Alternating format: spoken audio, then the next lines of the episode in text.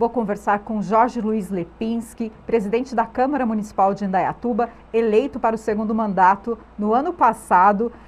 É, Jorge Luiz Lepinski, qual o balanço que você faz desse seu primeiro ano do segundo mandato?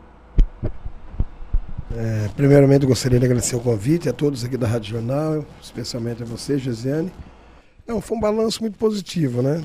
Um ano difícil, é, pelo motivo da pandemia. Mas ao mesmo tempo também foi um ano que nós produzimos muito, não só eu, mas eu falo em nome de toda a Câmara Municipal, todos os vereadores. Por lá passou vários projetos importantíssimos e, essa parceria legislativo executivo foi muito boa. Então foi positivo por esse motivo. Trabalhamos bastante, é, temos resultado para mostrar, né? o ano terminando, mas o importante é isso, que nós temos muita muitas coisas boas é, realizadas e espero que o ano que vem seja um pouco menos desgastante nessa questão de saúde, pandemia. Acredito que está indo embora. Torcer para que essa cepa aí não, não, não tenha uma progressão muito alta. E vamos trabalhando, mas eu faço um balanço positivo. Você falou aí que foi um ano difícil, mas positivo. Quais foram aí da sua parte, os principais projetos apresentados, Pepo? Da minha parte foi uma indicação muito que eu gosto de, de, falar muito dela, que foi o auxílio emergencial. Foi uma indicação que saiu do meu gabinete e o prefeito Nilson Gaspar acatou e virou um projeto de lei, depois retornou para a Câmara para nós votarmos e foi aprovado, graças a Deus, com algumas discussões, porque quando se fala em pandemia, muita gente perdeu emprego. E, e por incrível que pareça, tinha muita gente passando fome. E esse complemento do, desse auxílio emergencial municipal, é, esse complemento com a renda do Bolsa Família, com a renda do auxílio emergencial federal, é, eu tenho certeza que ajudou a matar a fome de muita gente. Então, eu acho que não tem nada mais difícil que, que a fome. É, e essa dificuldade que as pessoas enfrentaram com desemprego, e quando chega em casa é, às vezes sai para procurar um emprego, volta para casa, tem seus filhos, não tem o que comer, acho que é, é, uma das maiores tristezas. Então, olhando nisso, olhando por esse lado, que eu tive essa ideia de, sabendo que a cidade estava bem administrada, bem estruturada, que tinha recursos, é, de, da prefeitura ajudar um, ainda mais as pessoas que mais precisavam. Então, o, eu friso que uma das coisas mais importantes é, do meu gabinete foi o auxílio emergencial municipal esse renda mínima. E ele, inclusive, teve um segundo pagamento aí, né? Teve um primeiro ciclo, depois o segundo ciclo. Teve uma prorrogação. E, e ontem eu não, não, lembro quem foi o vereador. Teve um vereador que já fez uma indicação pedindo uma nova prorrogação. Acredito que o prefeito Nício Gaspar vai, vai atender. Mas é assim, enquanto durar essa pandemia, a gente tem que ajudar quem mais precisa. É, é interessante, Pepo, porque a gente imagina né, uma cidade como Indaiatuba, que ganha em qualidade de vida, em outros indicativos também, mas infelizmente essa questão da fome também atingiu os moradores da cidade, né? Com certeza. É... Eu acho assim, é... Indaiatuba é bem estruturada e às vezes é, muitas famílias, muitas pessoas, elas não têm informação, né? Às vezes a pessoa atravessa, eu até queria citar isso, o papel do vereador não é ficar dando cesta básica para ninguém, é, dando ingresso de circo. Chega um circo na cidade e faz fila na Câmara pedir ingresso. Não é o papel do vereador. Né? O vereador tem que estar ali para fiscalizar o executivo, fazer projetos e tal. Então, às vezes, tem um CRAS na esquina da casa da pessoa, ela não sabe nem o porquê existe o centro de referência. Então, ela procura o vereador. O vereador costuma dizer que é o, que é o político mais próximo ao povo. Então, cabe a nós é, fazer as indicações para as pessoas irem no lugar certo, né? fazer o encaminhamento. E às vezes tem pessoa que passa fome, passa por alguma dificuldade sem saber que a cidade dispõe daquele recurso. E, então tem muita gente que, que, que, que sequer foi fazer o cadastro único para receber o Bolsa Família. E, e às vezes vai pedir cesta básica, vai pedir na roça, e a prefeitura tem o programa e está lá funcionando. Então a falta de informação é um fator muito é, que precisa melhorar não só os vereadores, mas a própria prefeitura fazer uma divulgação maior dos serviços que a prefeitura presta para a população. Você falou aí sobre esse ano de 2022, apontou algumas dificuldades, principalmente por questão da pandemia. Uma outra dificuldade que você tem enfrentado neste ano de 2021, perdão, é, aí no seu trabalho? Tem bastante. É, eu acho que é a, a, a politicagem. É, eu, eu, você pode perceber. Tem, nós vivemos um país democrático, uma cidade democrática, mas pessoas que se candidataram, não todas, né? Tem pessoas que. A fake news. A, tem pessoas que, que, que, que, trabalham em cima da desinformação. É, esses dias eu li num, veículo de, de, imprensa aí que a cidade aumentou o número de, de furto porque fez o enfeite de Natal. Então, quer dizer, é, é, essas notícias é, confusas que às vezes é, tem pessoas que acreditam.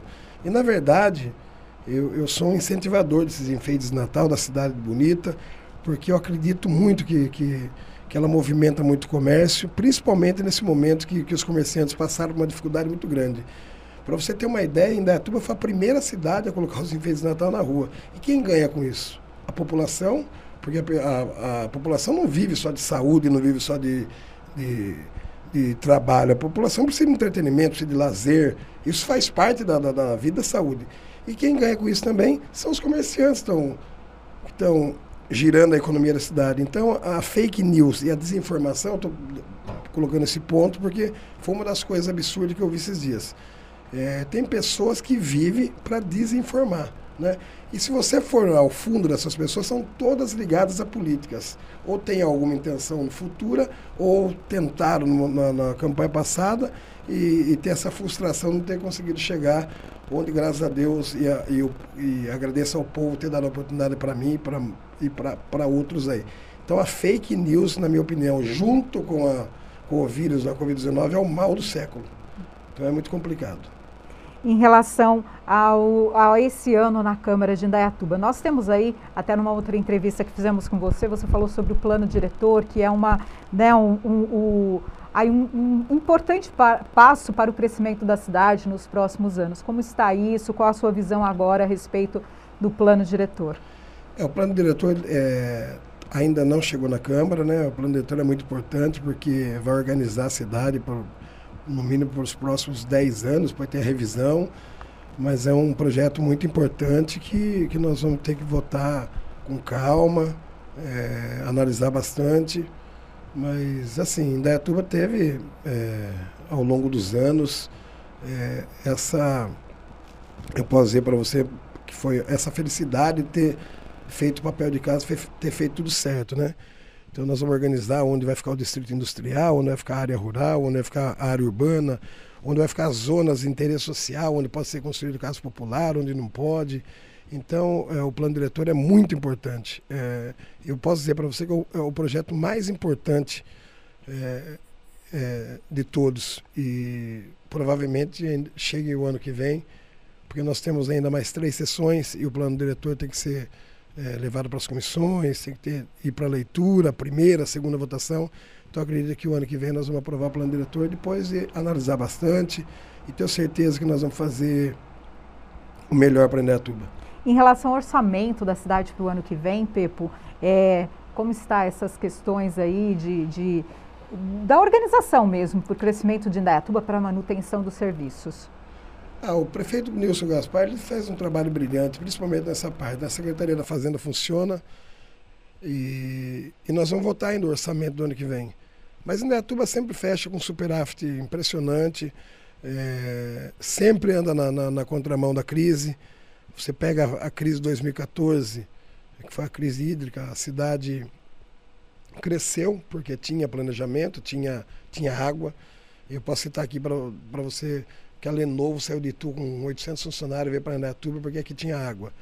Nessa crise do Covid, mais de 700 CNPJs abertos. Algumas empresas, com certeza, é, não conseguiram se, se manter aí e, e, ficar com o CNPJ aberto, mas em compensação a cidade aumentou. É, eu estava conversando com uma recém-chegada empresária na cidade que mexe com, com imóveis de alto padrão. Indaiatuba está em, em falta de imóveis. Tanta, tantas pessoas que vinham de São Paulo, de outras cidades de, de fora, até do, do, sul, o pessoal da John Deere, quando veio para cá, então eles estão ainda se, se adaptando à cidade, mudando para cá. Então a cidade está tá, tá, tá crescendo, está crescendo e o mais importante, ordenada. Então isso faz com que a cidade tenha recursos, empresas chegando, né? pessoas mudando para cá, os IPTUs aumentando. E, então a cidade sempre fecha no superávit. Vamos, vamos votar o orçamento ano que vem, bem equilibrado. É, nós não estamos aqui para inventar a roda, mas fazer a coisa bem correta para que Indaiatuba não saia do trilho, não mude essa direção. Porque hoje Indaiatuba é um espelho não só para a região metropolitana de Campinas, mas é um espelho para o Estado e para o Brasil. Recentemente recebeu o prêmio da TV Bandeirantes aí como a melhor cidade em qualidade de vida e outras coisas mais. Então acho que continuar no caminho que nós estamos. Em relação a esse balanço de 2021, estamos quase encerrando o ano de 2021. Algum outro ponto a destacar, Pipo? Ah, tem vários. Eu, eu, eu que eu posso destacar para você aqui são o, o número, o, os números impressionantes de matérias apresentadas eh, na Câmara Municipal, o, os números impressionantes projetos aprovados eh, e conseguimos aí com que a nossa, a nossa Câmara hoje é a mais produtiva da região metropolitana de, de, de Campinas e a mais econômica é, Câmara Municipal é, nas cidades aí acima de, de, de 200 mil habitantes. Temos, se eu não me engano, Pedreira, que é mais econômica que Indaiatuba, mas também é uma cidade que não dá para se comparar com Indaiatuba. Né? Mas então o ponto que eu destaco é esse, esse trabalho que, que nós estamos fazendo com muita responsabilidade é, frente à, nossa Câmara Municipal, em todos os aspectos, desde do, do, do, cuidado dentro com. Porque a Câmara Municipal é uma empresa, né? Além de eu exercer meu mandato de vereador, eu tenho que administrar uma Câmara de uma cidade do porte de Netuba. E, e eu comecei a ver algumas coisas que, que daria para melhorar lá dentro, como, por exemplo, é, é, acessibilidade. Então, nós vamos entrar com uma obra o ano que vem de acessibilidade para que os cadeirantes é, possam usar o nosso prédio. Porque é inadmissível um prédio de uma Câmara Municipal de uma cidade como Indaiatuba não ter uma acessibilidade. Então já foi feito todo o planejamento e nesse, nesse agora nesse recesso agora a gente vai tentar melhorar isso cada vez mais. É, nós investimos muito em, no, no, departamento de informática da Câmara Municipal, onde nós montamos uma, um grupo que estão compilando todas as leis, fazendo as compilações das leis, é, porque o, isso é o, o mundo pede isso, né? O papel vai acabar, vai chegar uma hora que vai acabar. Então nós temos que estar cada vez mais antenado e, e, e olhar para esse lado, é, informatizar. Então tem vários pontos muito interessantes, mas o ponto que eu destaco mais é, é, é essa parceria legislativa com o executivo. Por isso que ainda é uma cidade diferenciada, uma cidade que dá certo, uma cidade que, que as coisas acontecem. Porque cidade que o legislativo é contra a prefeitura e, e vice-versa, a cidade não anda. Nós não estamos lá para falar amém para tudo, nós temos discussão, tem coisas que, que nós discutimos para mudar, mas também nós não podemos ser radical e ser contra é, somente por ser contra. Então nós temos que trabalhar assim, chega projeto, nós temos que fazer andar é, na, na maior pressa possível. Né? Você pega o auxílio emergencial, eu fui muito criticado porque eu coloquei em regime de urgência a votação. Né? Mas, ao mesmo tempo, uma semana, para quem está com fome, duas semanas, 15 dias, faz uma diferença tremenda. Então, não me arrependo de nada que eu fiz até agora. Acredito que eu fiz, é, posso ter errado em alguns momentos, mas só erra quem faz, né? Então, eu tenho esses pontos para destacar e queria aqui já, de antemão, agradecer toda a equipe da Câmara Municipal de Netuba, porque se a Câmara é o que a Câmara é hoje, a melhor Câmara do, do, do, da região metropolitana, a mais econômica, isso não é um mérito meu, somente meu. É o mérito dos funcionários que lá estão. É, eu acho que eu tive o mérito de colocar as peças certas no, no lugar certo. Então, em nome do, do, do diretor-geral Alexandre, quero que parabenizar e agradecer todos os funcionários que lá estão, todos os vereadores, que, que se a Câmara é a mais efetiva, tem a participação também de todos os vereadores, tanto da oposição como da situação, e de todos. Então, esse é um ponto que eu destaco. Perspectivas para o ano que vem, Pepo? Continuar trabalhando, é, buscar. Eu costumo dizer que o vereador ele não está lá para fazer obra faraônica. O vereador está lá para auxiliar a população e para mudar a vida de pessoas. É, nós fazemos bastante indicação. Eu já fiz uma indicação de uma nova Vila dos Idosos é, e o Gaspar acatou. A, a, primeira Vila dos Idosos foi um, um projeto meu quando eu estava de secretário de Habitação e vai ser entregue em 2022. Mas não podemos parar por aí, porque eu vejo é, a dificuldade que um idoso tem hoje de adquirir um imóvel acima de 60 anos. Às vezes até tem renda para isso mas a idade não deixa ele fazer um financiamento. Então a prefeitura, no meu entendimento, tem que ajudar mais quem precisa mais. Se a pessoa tem 20 anos, logicamente que ela precisa de uma casa, ela casou com 25, mas o idoso, com 65, 70 anos, às vezes mesmo com renda, ele tem que ser ajudado. Ele tem que ter um projeto financiado para ele. E nós aqui em Dayatuba, nós temos fundo habitacional e temos, e temos dinheiro para isso. Então a prefeitura é, precisa ajudar quem precisa mais. Então, eu, eu imagino e tenho certeza que vai sair um uma nova Vila dos Idosos, vai sair também um projeto que nós estamos pronto quando fui secretário, numa área que nós adquirimos perto do, do Xanadu, com dinheiro do Fundo Habitacional também, recursos próprios da Prefeitura, é, foram 265 mil metros quadrados, vai ser uma vila para solteiro, né? Muita gente critica, mas às vezes o solteiro ele é solteiro por opção. Eu não sei o que vai acontecer depois lá. Porque vai morar um monte de solteiro num condomínio só, você já viu, né? Mas tem bastante coisa para o ano que vem acontecendo aí. E a gente vai fazendo as indicações, fazendo os projetos de lei e, e ajudando, na verdade, o, o, prefeito a administrar a cidade. Tá certo, eu conversei com o presidente da Câmara de Indaiatuba, Jorge Luiz Lepinski, mais conhecido como Pepo. Muito obrigada, Pepo, pela sua entrevista, pelo seu tempo. Eu que agradeço a todos e estou à disposição sempre. Queria parabenizar mais uma vez a Rádio Jornal pela estrutura, pela seriedade. A Rádio Jornal é um veículo de comunicação que passa, que leva credibilidade é, para as pessoas. Assim como existem outros veículos na cidade também que, que, que na mesma linha que a Rádio Jornal. É, porque infelizmente hoje a, a imprensa está tá meio complicada. E vocês vêm para provar que que tudo isso é, que eu estou falando é, é realidade. Então, parabéns por tudo. Obrigada.